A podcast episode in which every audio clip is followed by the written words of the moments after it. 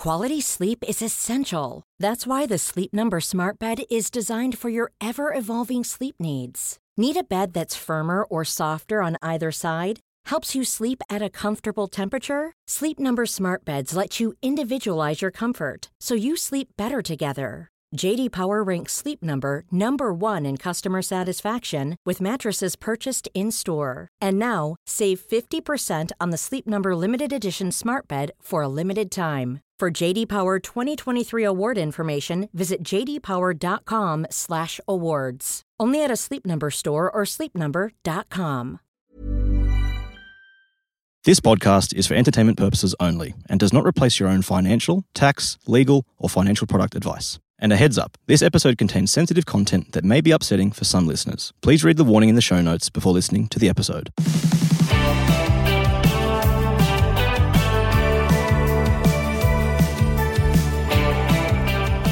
It's Mental Health Month, and on this episode today, we're talking about all things mental health.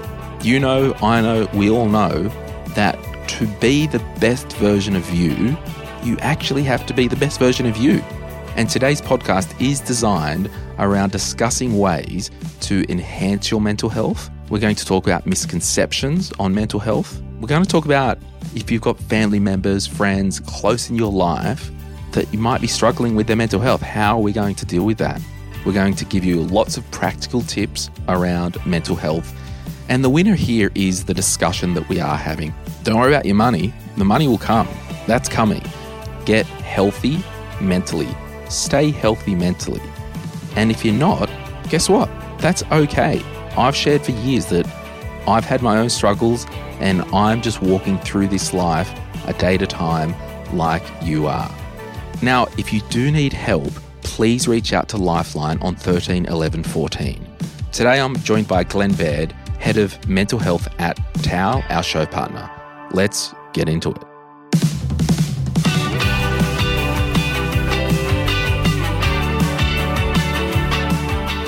Okay, G squared, what up? Welcome to the podcast, Glenn Baird. Glenn, I like it. Yeah. So you are the head of mental health at TAL. You have been for Five years. Five years. Wow.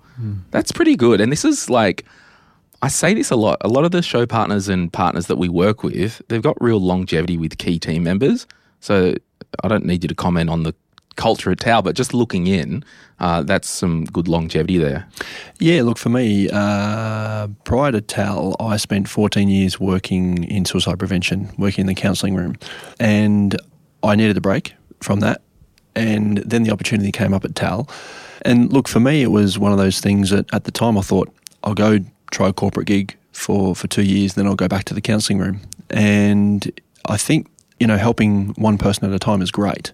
Uh, but it's almost with the reach and impact TAL can have, uh, you know, trying to do things right there was really appealing for me. And yeah, you touched on TAL culture. Um, I won't go too much into that, but look, it's a good place to work, and hence five years. So, what were the biggest challenges for you? And the reason I want to ask this is just to kind of set the scene for our listeners for the show. Like suicide prevention, that's no easy task or job. So, how do you, as, and we've got a lot of people who are in mental health that listen to this, but how do you stay well and healthy yourself when you are on the coalface like that? Yeah, I, I get asked that question a lot. It, it's um, it was hard. There's no doubt about it. It was hard. Interestingly, it when my kids were born uh, back in, or my first son was born uh, back in 2010. That's when it really started to have an impact even more. Seeing you know people in such a dark hole with kids, and it was really almost like wow, how you must be really struggling to get to that point, knowing how much I feel for my kids and not wanting to be separated from them or ever be away from them. It, it really starts to give you some a different perspective, and so that that changed for me. But look, to answer your question, um, what do I do? Look, I was always pretty good at uh, at being active um, and, and trying to keep up the exercise. Funnily enough, for me, what kind of gives me my my biggest moment of peace is when I'm on the basketball court. So you know, right now, even think last week I had a, a pretty busy day. Kids are at school, and the you know getting out in the driveway and shooting some some shots and just seeing the ball go through the net, it's uh, it kind of takes me back to the 13 year old young basketballer aspiring to be Michael Jordan, and that probably gives me my best mental space. Mm. Yeah. Yeah, fascinating. And just on sport, while we just kind of sprinkle some salt and pepper over your history, Yeah. you were in, uh, you've got a background in psychology Mm-hmm. and you did a lot with elite sports psychology. Yep. Talk to us about that. Because I've actually got a question about sports psychology. Yeah, okay. Yeah. Um, the look, it was uh, a journey for me that I had. I did my undergrad uh, in psych over in the US, and then coming back, wanted to pursue my my uh, my dream of playing professional basketball. I did that, played for Canberra Cannons for a few seasons, and then the opportunity came up to um, to work in suicide prevention because I had my, my psych degree behind me, and uh, and that's uh, that's I just I almost fell into that role, and then uh, working in suicide prevention for a long time. It was then you know I, I want to get connected back in with sport, and and that's when I um, uh, yeah I started to do some consulting, and then um, started a small business that was was doing that, working with uh, sports teams um, and, and programs in, in different parts of Australia with different sports, and trying to work with mainly with aspiring athletes, with with young athletes. To, so for me, it was that was a bit of a passion of mine, making sure that athletes had the right mindset because there's a lot of challenges when you're when you're uh, a teenager wanting to become an elite athlete because there's only so few that make it um, and I think so much of that is about mindset you know I, I remember playing with multiple people that were far better athletes and basketball players than I was, but mentally the pressure, along with other factors, um, it, it's hard. It is really hard. So that's kind of how I fell into it. I wouldn't say I was a sports psychologist, not by any means. I was more a generalist psychologist, just kind of linking with my background of of playing elite sport. Yeah. right. Now, I often like think about the psychology and the sport part, and you know, given that you're not a sports psychologist, like in Australia, just over the last couple of weeks, we've had the AFL Grand Final and the NRL Grand Final, and to see two of the most elite teams on the field, and both of the finals, the second runner-up team, so the Swans and the Eels, basically fell over. And I'm thinking, how does that happen? Like, what are the sports psychs saying to these people? Yeah, look, it's uh, there's there's so much there, and, and I think um, preparation is huge in that. Funnily enough, I've I've been in those shoes um, where I was playing. We had um, playing for the Canberra Gunners, which is the next level down from the NBL at the time, and we had uh, a fantastic season and crumbled and got beat by 35 points in the grand final. And you think you're doing all the right things and the same preparations and, and so on, but there's I think there's a lot about the uh, supporting one another. You know, yeah, I think there's a lot about the team cohesion and the team psychology rather than individual psychology in those moments. Yeah, it's fascinating. But look, what we're going to talk about today, and thanks for just giving us a bit of a background and uh, indulging me for a moment. But on a day to day, like you did mention moving from the one to one to the one to many, much like I've done with my podcast. Like I was financial advice, you know, one on one, and now we're doing the podcast. So we're spreading the message of financial health. What are you doing at TAL day to day? Yeah, so it's a customer facing role. So, whilst there's an element of looking after our people at TAL, it's making sure that we, uh, we're, we're trying to do the right things by our customers. So, to give an example, last week we were doing some training um, with our claims teams. So, it's uh, it's one thing you know we train them uh, you know the basics and understanding around uh, different conditions so understanding depression bipolar um, PTSD those kind of conditions um, but for me giving our staff an understanding of the condition is not enough. So it's about how do they how do they have the right conversation. So let's say, for example, Joe Bloggs is to come on claim for anxiety.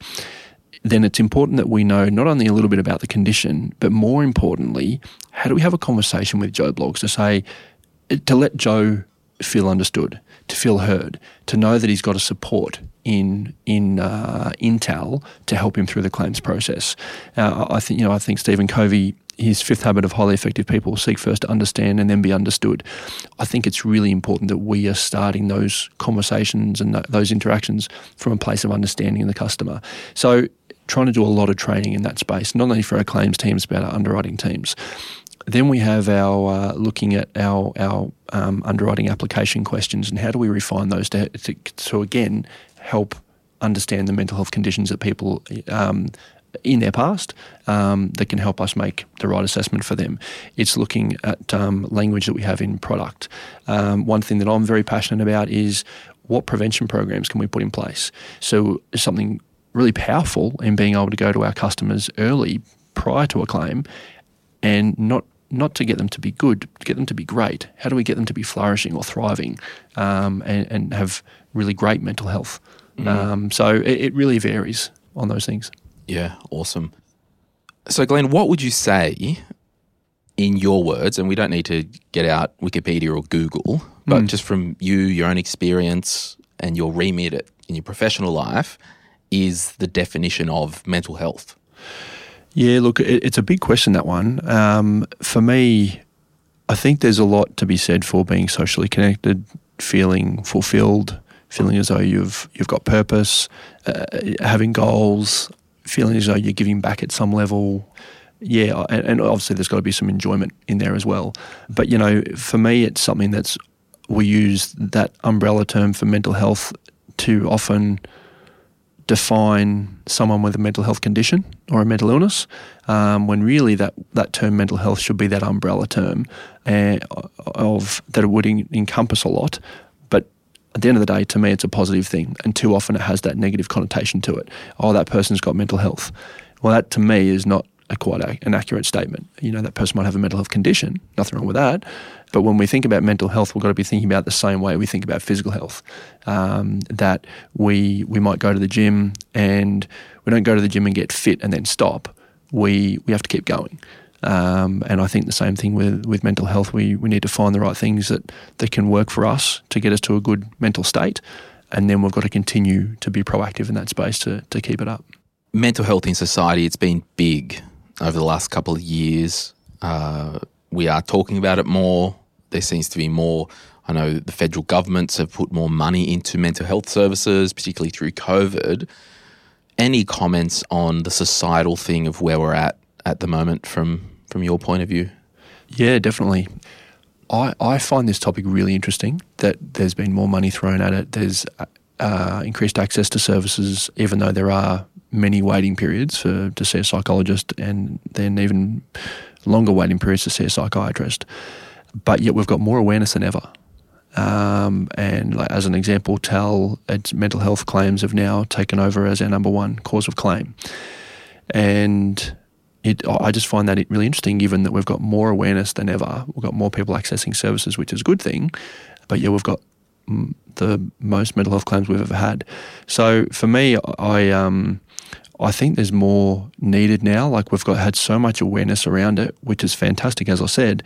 But now it's got to come down to what's really starting to make a difference. We hear so much about, you know, oh, um, you know, do mindfulness or, or, or, get some exercise or be socially connected, which are really important things. And I love those things and I'll absolutely promote those things. But, you know, for the person that let me go back to Joe Bloggs. He is being told to do mindfulness and exercise and stay socially connected. He's doing all those things, but yet he goes to work and he's really feeling the pinch. Mm. And there's a lot of pressure at work, potentially even some workplace bullying. You know, that, that puts Joe in a really tough spot, uh, even though he's doing all the right things for his mental health, but there's other factors that, that contribute. I've seen uh, partly because I'm addicted to my phone, partly because I'm on Instagram and all that stuff, and everyone's online, all this stuff. And you've seen the photos of people like laying on the beach and they've just said, like, oh, I've taken the day, a mental health day.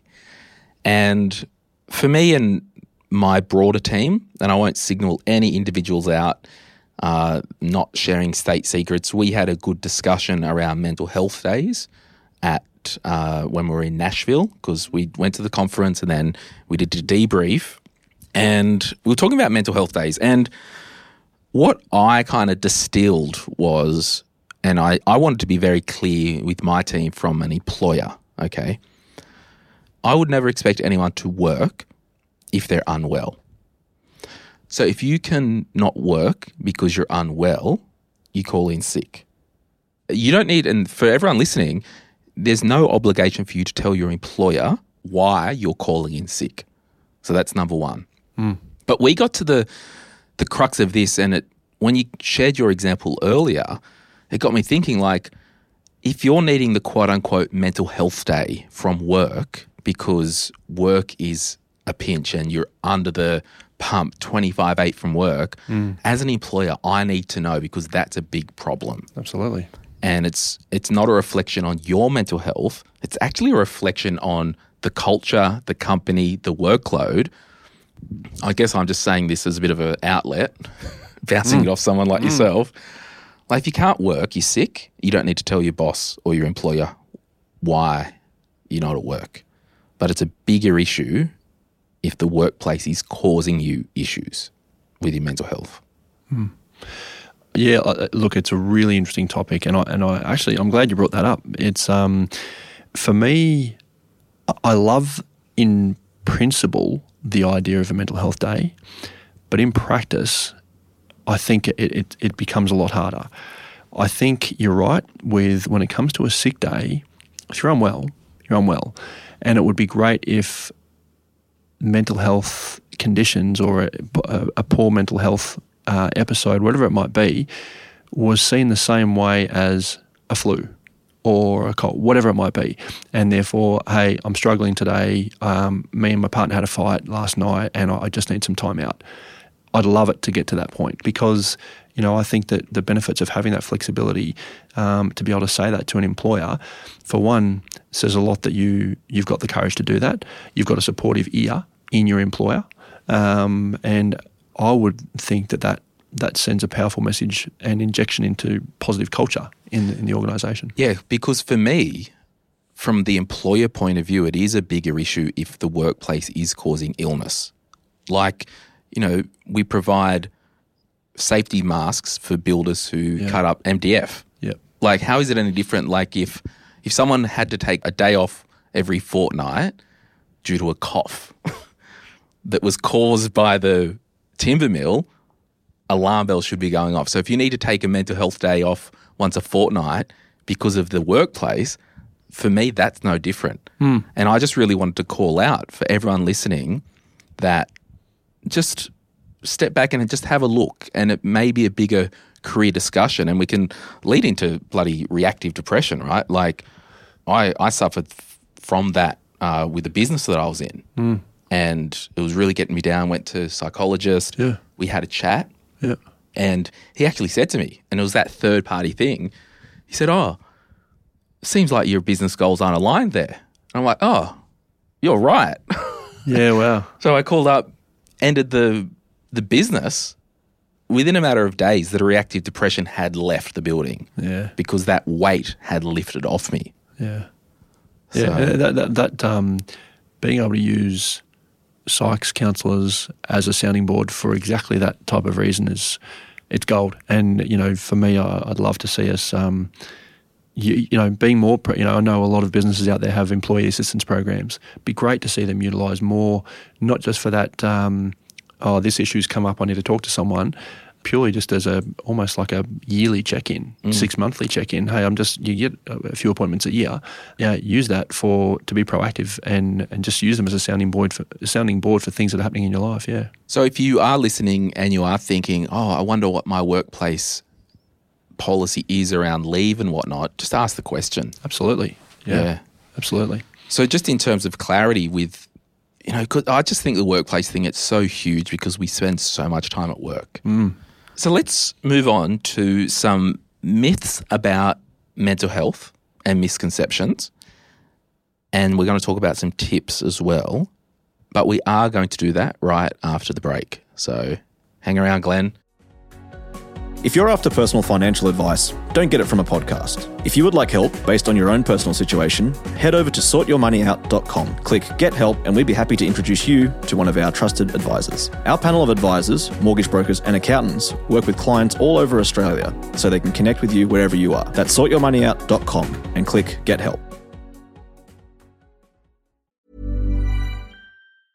I'm Sandra, and I'm just the professional your small business was looking for. But you didn't hire me because you didn't use LinkedIn jobs. LinkedIn has professionals you can't find anywhere else, including those who aren't actively looking for a new job but might be open to the perfect role, like me. In a given month, over 70% of LinkedIn users don't visit other leading job sites. So if you're not looking on LinkedIn, you'll miss out on great candidates like Sandra. Start hiring professionals like a professional. Post your free job on linkedin.com/people today. There's never been a faster or easier way to start your weight loss journey than with PlushCare. PlushCare accepts most insurance plans and gives you online access to board-certified physicians who can prescribe FDA-approved weight loss medications like Wegovy and Zepbound for those who qualify. Take charge of your health and speak with a board-certified physician about a weight loss plan that's right for you. Get started today at plushcare.com slash weight loss. That's plushcare.com slash weight loss. plushcare.com slash weight loss. Okay, G squared, we're back. G squared coming at you. Okay, let's talk about myths and misconceptions on mental health. Do you have any kind of like bugbears that are like always front of mind when you are talking to internal team and to customers? Definitely. Uh, the terminology, the language we use. Um, like I said earlier, that person's got mental health. Uh, I hate that. Hate that term. Um, the uh, it- some of the myths around mental health that you know it's a, it's a permanent that you know once you've got um, a mental health condition, that's it. You've got that for life. Um, there, you know, and it can be episodic. It can be a one-off um, episode of depression, for example, and, and never again. There's the uh, it's a sign of weakness that people might not be able to perform as well. We need to maybe pull back on their duties. You know, I think that's about a conversation with the person uh, about what, what would be useful for them. Some people find, you know, when they've been diagnosed with a condition, um, that keeping work exactly as it was is the best thing for them to keep them occupied, to keep them focused, to keep them challenged. You know, that can be really good for a person um, that might be struggling, depending on what the, the factors are that's that's led the person to develop the condition. Um, we often, you know, hear uh, that oh, it's it's rare. Um, we had the the ABS data that came out back in July that talked to you know the, the consistently it, it's it's about one in five people um, will have a mental health condition and uh, it's close to 50% at some point in their life uh, of people, 50% of people at some point in their life will develop a condition. Seems like the common denominator is you're human. Exactly right. And You're life human. happens. Life happens. We yeah. are a illogical bag of chemicals. Yeah, absolutely. When I think about what's what's happening for a person, um, you know, relationship breakdown, uh, moving house, illness, um, injury, uh, job demand, being fired, thinking you're moving into something that's uh, meeting your purpose and new role or something, and it turns out to be really frustrating and stressful for you. As you said, life happens, and I think uh, we need to get to a point where we understand that everyone will be impacted by a mental health condition at some point in their life. Uh, for example, a person, let's say Joe Bloggs, I've referred to, to Joe a few times, um, but Joe Bloggs is um, is married at home. He might be going through a mental health condition. There is no doubt that will impact his partner. No doubt. And you know what that will mean for his kids. Um, there's what's called the the spillover and, and, and crossover model um, when it comes to kind of uh, work and what we do in one domain from personal life or, or professional life will carry into the other uh, when there's some some negative impact. So like job demands, um, lack of autonomy, those kind of things. We know that can spill over into the home or into into the other domain, for example. Um, but there's protective factors too um, from one domain to another. So yeah, I, I think that's also um, when it, we talk about how common it is. Everyone, I think, will be impacted at some point. Yeah. Mm. Yeah, it's wild. Now, do you have any tips to enhance one's mental health? Look, I, I'm I'm huge on social connections. Working in suicide prevention for 14 years, I dealt with a lot of people that were at rock bottom, and often the thing that was pulling them out was it was connected somehow to a relationship, to a connection with a person, um, and it was it was the I guess leverage that we would draw upon often to you know leveraging those relationships to, to help to help you know what would um, how might things be different when you know when uh, as you start to improve how might your relationship be different with X person? Uh, what would you notice about that? How how would you like things to be? Um, that was kind of you know instilling a bit more hope uh, and optimism into that. And I'm, I'm I'm trying to simplify a very complex process here, but that was uh, the relationships are important for me. They're, they're absolutely key. But it, to summarise it well, um, the New Economics Foundation out of the UK, they looked at research across the world uh, about what works for, for people. And what they found universally, which was um, to improve our mental well-being, staying active, uh, remain socially connected, give back to others, continue learning, and take notice or be mindful. Mm. Now, those five ways to well-being. Um, I'll get you to repeat them once more. Yeah, uh, they were staying active. Yep. Staying socially connected, give back to others, continue learning, and take notice or be mindful. Mm. Now, for me, every one of them represents a, a different aspect of well-being. So, the if we think about exercise activity, we know the research and evidence has been there for many many years. The benefits that that can have on uh, on our our mental health, the staying connected. You know, the the relationships are important. Uh, Tony Robbins uh, has a quote: "The quality of your life is the quality of your relationships." You know, I love that quote. Um, so we need to invest in our relationships because they mean so much to us, and, they, and we can leverage so much from those um, giving back to other people, and that can be really simple. You know, saying please and thank you, um, being proactive about it. Um, trying to, you know, it's great to when the when the bucket comes around and say, "Will you donate to X charity?" You know, that, that can be great. That's more of a reactive give back. If we can find ways to proactively give back, um, for me, my way of doing that is, is basketball. I had a lot of coaches invest in me in my time. Uh, I love coaching uh, basketball. It really makes me feel like I'm giving back to um, to the to the youth. Um, continue learning. Um, one thing that probably never really stood out to me on this one, as an example, during COVID, I thought, okay, I need to put some of this in practice. What can I learn? What can I do? I was pretty rubbish in the kitchen away from a barbecue. Uh, I felt comfortable in front of a barbecue. Anything in the kitchen, I felt a bit a bit foreign. Um, so learning new recipes for me was a in in lockdown was great. You know, learning to make a massaman beef curry or uh, lasagna. You know, for me now, I loved that challenge. Now there was some trial and error there. I'm not going to lie, I wasn't great at it at the start, but I got there.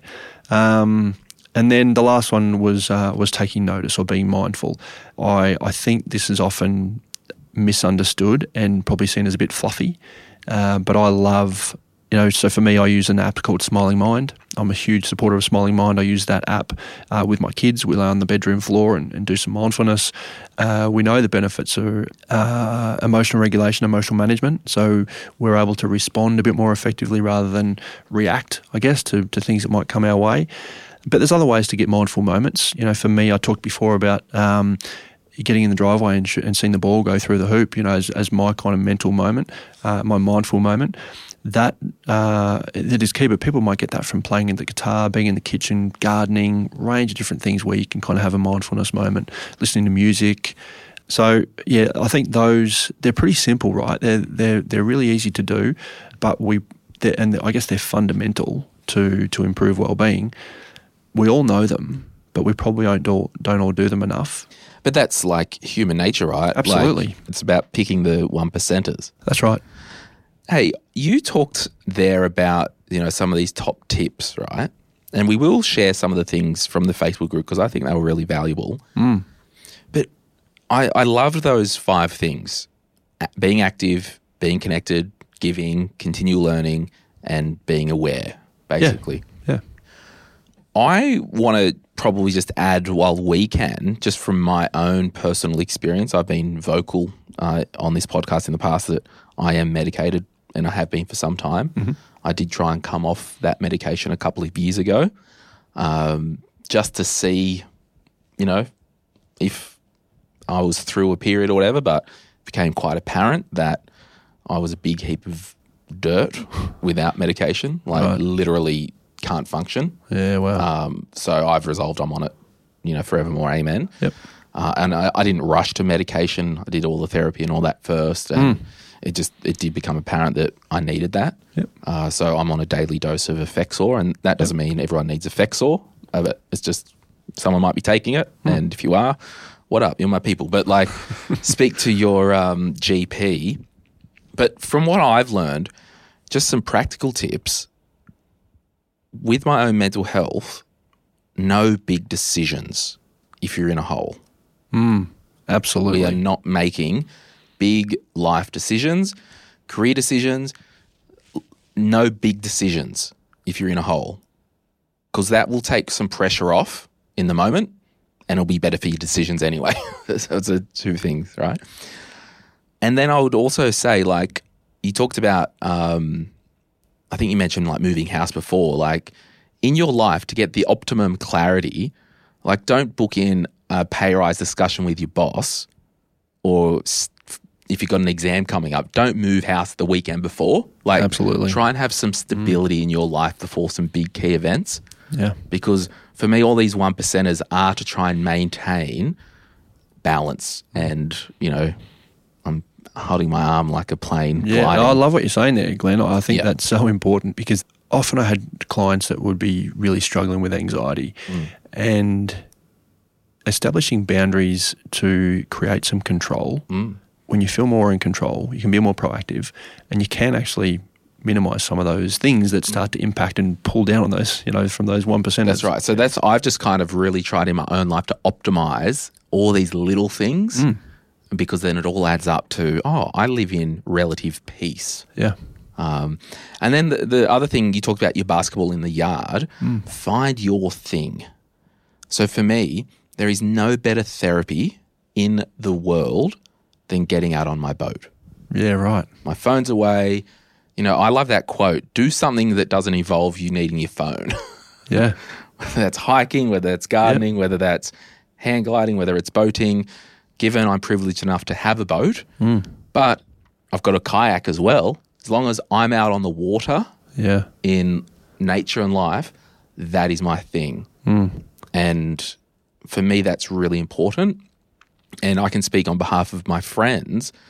Uh, we've got a group chat on um, iMessage, and there's like seven or eight of us in there. I can guarantee you that group chat of that connectiveness Yeah. is therapy for some of the guys in the group. Oh, no doubt. Straight up. Yeah. So find your people, find your thing, Yep. set your boundaries and control what you can control and don't apologize for saying, you know what, I do want to discuss my working arrangements, but can we do that next week? Because I'm moving house the week before and I just need some control Yeah. or some stability in my life so I can give you my 100% attention. I love what you're saying there, especially about the, the, the boat. Like, I'm curious to know when you're out there, you know, it's an activity that a lot of people, when they're on their boat, they may not get the same benefit that you do. And I, and I, dare I say, maybe incorrectly, but dare I say, maybe because they're not focusing on the right things at the time.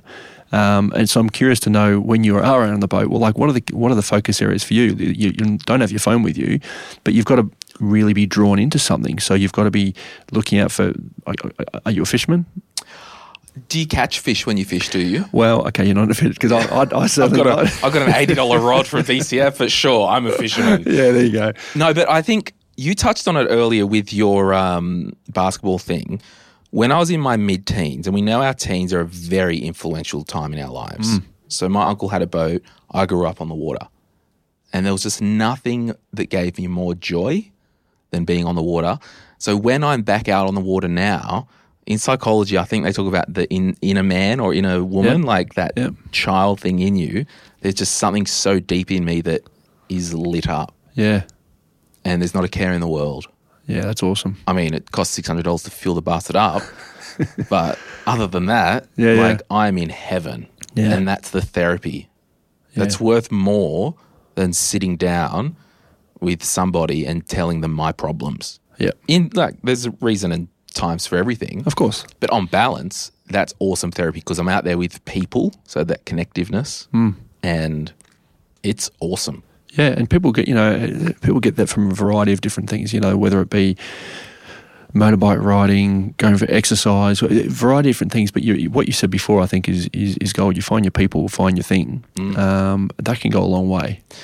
I want to move before we talk um, about family members and loved ones and whatnot. you seem like you're pretty agile with your thinking. I want to do something now because every time I pick up this microphone, I want to kind of do three things. I want to be practical, I want to add value, and I want to be fun. So we've had a bit of fun with some of the crap. Yep. We've added some value with some thought things, but I want to now touch the practical thing. Mm-hmm. So you can see this little spectrum that I've drawn. Okay, yeah, just. Yeah, Yep. it's crap. There's like a little, I've done these hyphens and pipes. So I think there's actually a spectrum of mental health from my view. Okay. And I want to get some practical tips of what to do right now if you fall in one of these categories. Oh, okay. I think I see where you're going. Yeah. If someone's been in a hole for many months, you know you're not right. I'm my mood's really off whack. I feel that I've lost and for me, I know I'm in a dark place when I've lost that hope, but I feel like, eh. So if someone is not critical but are in a hole, what can they do? a few different things there. I would, yeah, I'd first think about making an appointment with a GP. A lot of that, I mean, the, getting help. I think it, it really that's that's what it comes down to. There's professionals that that go to university and study to to be able to support people, and there's a science behind it. So I think getting help is first and foremost. Um, the but then it's it's also thinking about what what small steps. To me, if I think about you know that person, like hypothetically, let's say on a scale of one to ten, let's assume that maybe they're sitting in that three to five range. Uh, to me, let's say they're sitting at a three. It's about thinking about what might be different if tomorrow things were a three point five. It's not thinking about what do I need to do to get to a ten. It's too hard. It's too big. I remember working with a gentleman that was experiencing depression. He was finding it really tough. He'd get to his appointments, he'd come and see me regularly, but outside that, he couldn't really get out of the house. And he, he was really struggling, wasn't working at the time. He was really struggling. And for him, he had a previous very active lifestyle. And part of the um, the things he was talking about, he wanted to get back to his his activity. He knew how much that was valuable to him. It was his thing. And one of the small things I said to him, I said, next time you, you go out and collect the mail, all I want you to do is just collect the mail with your runners on. That's all. Just put your runners on to go out and get the mail. I said, when you get to the mailbox, if you feel like it, you don't have to, but if you feel like it, just walk to the end of the street and back. That's all. And just trying to take that small step. And uh, he came back a fortnight later and he had started doing runs around the block. Not not nowhere near what he was, but he'd started doing those small steps. And I think it was allowing him to give that permission, okay, well, that's okay. I don't have to be running 8Ks, 10Ks. I can run a kilometre and I know that's progress. So I think it's about, you know, the what's the small thing you can do um, that's going to make a difference? You know, is it going to be uh, reach out to a friend you haven't spoken to in a while and just catch up for a coffee? Um, it, it's about the small things to me that, that start to make the difference. Yeah, awesome.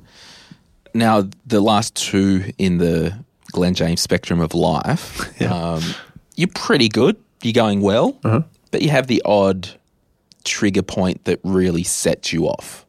Or I'm not talking clinically triggered or anything like that, but more about, oh, I get really anxious before this happens, or that event that comes up once a month, I get depression before, or just something that's I'm good, but the odd thing, there's something not right. Is that just a GP thing, or is it more of these leaning into the five categories first for a couple of months? Yeah, well, definitely leaning into those uh, five ways to well-being would be a good start. Um, this is where I think the use of of a psychologist or a counsellor could be really useful here. One thing, as an example, at TAL, we have uh, our employee assistance program. We have it where we have the, the normal counselling that's available to all our staff, um, but there's also a wellbeing coaching service. And to me, if I was to relate that to a physical injury, I'd think, okay, you go to the physio to help your injury, but you go to, say, um, a masseuse to kind of keep your body feeling okay, mm. feeling good. Mm. that's to me that masseuse is almost like the well-being coaching comparison. I guess. I'm not sure if that really people understand where my head's at there, but yeah, I think like yeah, if you're otherwise well and you've got this odd thing, I remember a couple of years ago, just before COVID, because I can, I'm like a kind of good at critical thinking, mm-hmm. and sometimes I can think out of a situation. I got in this thought loop where I couldn't think out of it, just with like, oh, I'm doing this, but just uh, I don't even, don't even remember the, what the situation was. But usually, I'm pragmatic enough to think and build my way out of it. I got to the point it's like I need to unpack this with someone else. Hmm.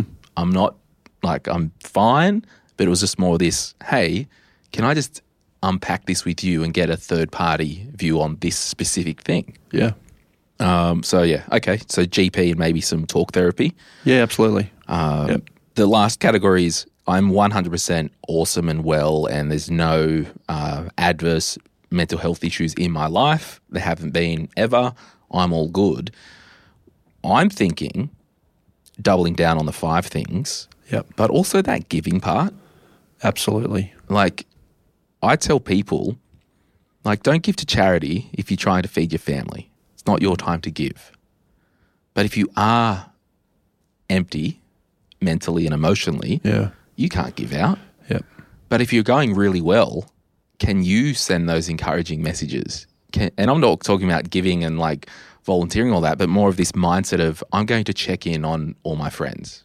absolutely. The um, when for those people, there's um, in, po- in positive psychology, there's a model called PERMA, and this was developed by Martin Seligman, who was the president of the American Psychological Society uh, Association, I should say. I think I might have got that right. Um, he had a model called PERMA, in positive psychology, there's a model called PERMA. PERMA is positive emotion, engagement, relationships, meaning, and accomplishments. And spending time on each of those, you know, what what's um, what gives you positive emotion? What is it? You know, being out on the water, for example. What activities are you doing where you're getting those um, feeling extremely engaged uh, and almost where time flies by? You know, obviously going back to relationships, that's one. Uh, meaning is huge in that, and then celebrating accomplishments. Um, I think they're the things. It's it's about what we can do to. It shouldn't be about it almost like a, a defense. You're playing defense when you're up, up at you know at a uh, go back to that scale I referred to. You know maybe eight, nine, ten. It's not about playing defense and stopping you from going down. It's about I think it's about playing offense. And you know how do I get to an eleven? How do I get to a twelve? Uh, by again doubling down on some of those five ways to well-being. But um, but yeah, I think giving back is um, it's huge. It's huge. Yeah. Yeah. Hey, if someone has concern about family members, loved ones, or colleagues that may be struggling with their mental health, how do we attack this? Because we get a lot of questions like, oh, my friends are really crap with money. Like, how do I help them? And it's like, well, unless they're asking for help, you can't push a rope. But there could be more on the line with someone's mental health. absolutely. The it's um, it's tricky, you know, because it's hard, especially you know the closer the relationship, uh, and if there's a resistance to seeking help, it, it it does become difficult. I'm a firm believer in being honest and transparent about those conversations, uh, even though they're really hard to do. Um, but you have to be upfront and honest. So for me, it's a simple kind of formula of state the reasons for asking, or simple process. State the reasons for asking, and then ask. So if I'm concerned about Joe Bloggs, it's uh, hey Joe, I've noticed over the past couple of weeks that you know you're not coming out on the boat with us anymore, or you know we, we're going to the gym pretty regularly. You're not. I'm not seeing you there anymore, and you just seem a little bit more irritable. Mate, is is everything okay? Um, that's very different to the hey Joe, are you okay? So you're creating the context of why, and it's harder for Joe to back out of that scenario if we're studying the reasons why we're asking, and then we ask. So, first of all, I'd call out the behaviour that's concerned for us, um, and then, but it's got to be done respectfully. I, I think that's, you know, often those conversations happen when there's a bit of heat in the in the relationship or in the in the environment, um, and I think you that's probably possibly probably the wrong time to be doing that. Um, I, I think you've, you know, a bit of respect, a bit of dignity um, that the person might be struggling, um, but also knowing that you know it's about finding the right service at the right time. So, what service can, you know, when do I have that conversation? Do I have that conversation um, when they're getting ready for, for work, um, about to walk out the door, or do I have that conversation when you know we're finished dinner, we've cleaned up, or, or we're out having a beer at a pub, or you know, I think it's got to be the right environment to to be raising that. If someone's in a relationship and they categorically know something's not right with their spousal partner, and the spousal partner is reluctant to seek help, either with a subtle, hey, I'm here, I'm happy to go with you, or Yep. whatever that is, Yep. would you advise that the spousal partner that has concerns go to a session themselves to ask for tools specific to that situation? That can absolutely be useful. Yeah, Yeah. definitely. Um, and I think there's a bit of self reflection there because no doubt there's probably something that the that the spouse might be doing that may be either fueling uh, or contributing to. I think it's important that we um, we're acknowledging the kind of the system in in which, especially at home in the home environment, uh, about what we might be doing that we're not aware of that could be contributing or fueling, yeah, the, the, a person's mental state. Now, in finishing, is there anything that you haven't said that you'd like to say? Yes, there is something I want to say. It's the link between the financial health Oh, and, and mental up, health. baby. Yeah, yeah. It's um, I think that that's a key part of health when we think about health holistically. You know, there's there's our physical health, there's our mental health, there's our financial health, um, uh, there's our spiritual health. Uh, so there's a range of different things or aspects we need to consider when it comes to health, uh, and they all they all cross each other.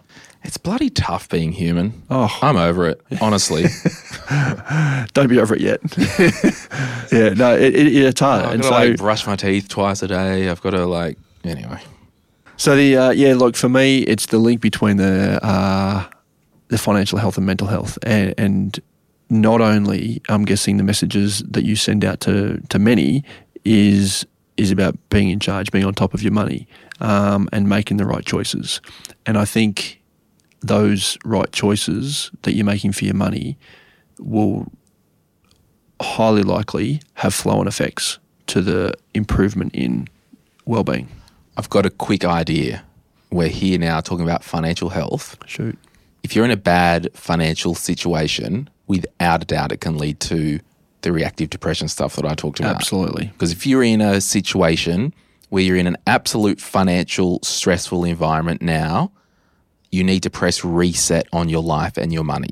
Now, I want you to get a pen and paper, or in my book, a lot of you have the book, there's that pyramid around our spending. You need to prioritize food, shelter, transportation, clothing, baseline living expenses. Then, once they've been met, then you can look at other stuff. If you've got credit card bills, if you've got stuff that's overdue, tell the credit card company to get stuffed for 10 minutes. Be proactive and call them and say, hey, we're in a pinch here. I can't pay the minimum this month. Hmm. I can next month. Because there's so much stuff that, and this is why I don't apologize in my life for a lot of stuff. There's no way I want you to be feeling depressed or anxious over your money situation because you don't have enough money for food for your family if you just paid $150 to the credit card bill. Hmm. Tell them to get stuffed, as far as I'm concerned. Hmm. And it's being able to have those right conversations. And it's just being honest and proactive. If you know that you've got a situation coming up and it could be a bit of a pinch financially, all our payments on minimum payments, put your mortgage on minimum payments, put the car payment, no extra payments anywhere, then go back and prioritize your budget in primitive fashion. Food, rent, electricity bills, all that stuff first. Then you can start to send money to people that you owe money to. It's getting organised. And that, that can reduce anxiety in a big way, being mm. organised. Yeah. Yeah, totally. Let's just finish with two or three comments from our community. I asked, what positive things have you changed in your life to manage your own mental health? Now, I will say, I might actually record, because there was like over 100 of these in the group. Right. I might record another bonus episode and just read out everyone's thing so everyone can just listen to them. It'll be like an audiobook by Glen James without me getting paid for it. Um, Clara Riddle, deciding to enroll our kids in childcare. I'm a stay at home mum with a business to run, a brilliant investment for my mental health and happiness. Absolutely. So yeah, that- that was time a- out and focus time. Eden Tahor, if that's how I pronounce your surname. I think people don't realize how much they can curate and control their own social media, turning off push notifications, unfollowing pages and people that no longer serve where you're at are all good ways of taking care of your own mental health for sure. Absolutely. So I've got this philosophy I control my phone, it doesn't control me. All the banners, all the push notifications, they're all off. If I get an email, I don't get a little one number thing. I'll know when I've got an email when I open the app. Hmm. The only notifications are on is the messages. I get a little number there. I don't get the banners and all that stuff. Or push. If someone likes a photo on my Instagram, who gives a crap? I'll see it when I open it. Yep. Like all notifications are off. Absolutely. I think, yeah, that's limiting the intake, and, and that's, that's a really good tip. Uh, I- I'm not sure about you, but for me during COVID, when the each day we're getting told the case numbers, you know, after a month, I'm like, I'm done with this. This is this is just every day at 11 o'clock. This brings me down. I, I'm shutting that out, and uh, yeah, it's just limiting that in that uh, stuff coming in is important to do. Not gonna lie, I got a bit of a dopamine hit at 11 a.m. It's like I was living me, it was the opposite. Yeah, was- Jess Duffy, controversial, but I quit my high-paying office job that I hated Hmm. and started working in a vineyard. I'm now studying to be a winemaker. Best decision I've ever made. That's awesome. That is awesome. It goes back to the uh, that meaning that you talk about in that um, perma model. Um, yeah, when you get meaning out of what you do, yeah, that that's awesome. Well done. And I'll finish with this one. And I haven't read all the long ones, everyone, because I can't read long bodies of text. if you've heard my audiobook, it's a wild ride. Kira McNamara, I started setting boundaries with people. Those who didn't respect those boundaries are no longer in my life. Keeping my circle tight has meant less energy dealing with negative relationships and situations and more time to spend with those whose company I genuinely enjoy.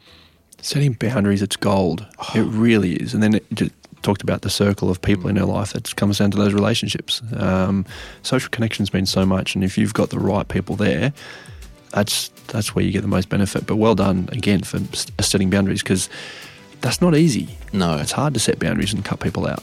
but it's worth it. Absolutely. It's not easy, but it's worth it. Mm. I'll finish by saying first port of call, please go and see your GP. If it's critical, please call Lifeline. The number is, 13, 11, 14. and we'll put a link in the show notes to that. Glenn Baird, head of mental health at TAL. Thank you so much for joining us today for this discussion. Thank you. I enjoy being being part of Glenn Squared. Love it. G2 out.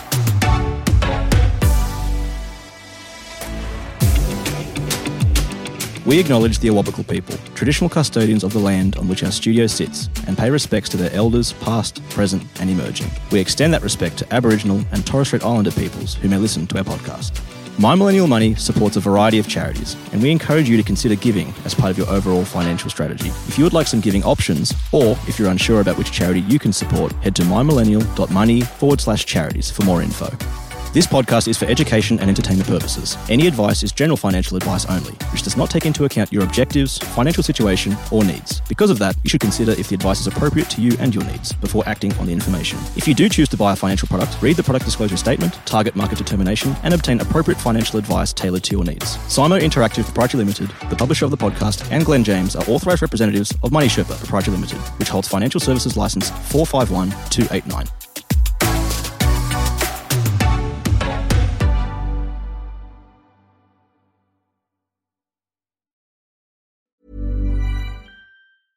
Small details are big surfaces. Tight corners are odd shapes. Flat, rounded, textured, or tall. Whatever your next project, there's a spray paint pattern that's just right. Because Rust-Oleum Custom Spray 5 in 1 gives you control with five different spray patterns. So you can tackle nooks, crannies, edges, and curves without worrying about drips, runs, uneven coverage, or anything else. Custom Spray 5 in 1. Only from Rust Mom deserves the best, and there's no better place to shop for Mother's Day than Whole Foods Market. They're your destination for unbeatable savings, from premium gifts to show-stopping flowers and irresistible desserts. Start by saving 33% with Prime on all body care and candles. Then get a 15-stem bunch of tulips for just $9.99 each with Prime. Round out Mom's menu with festive rosé, irresistible berry chantilly cake, and more special treats. Come celebrate Mother's Day at Whole Foods Market.